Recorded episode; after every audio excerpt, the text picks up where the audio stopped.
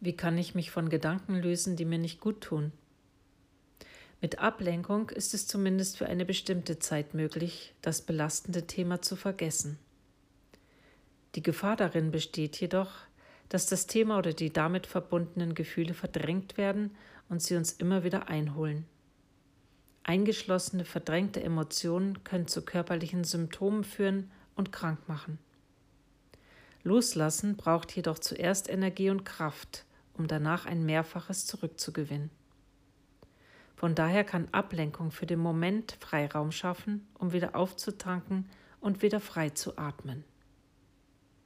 Wir können also die Ablenkung nicht aus der Absicht heraus nutzen, davonlaufen zu wollen, sondern um uns bewusst eine Auszeit zu nehmen.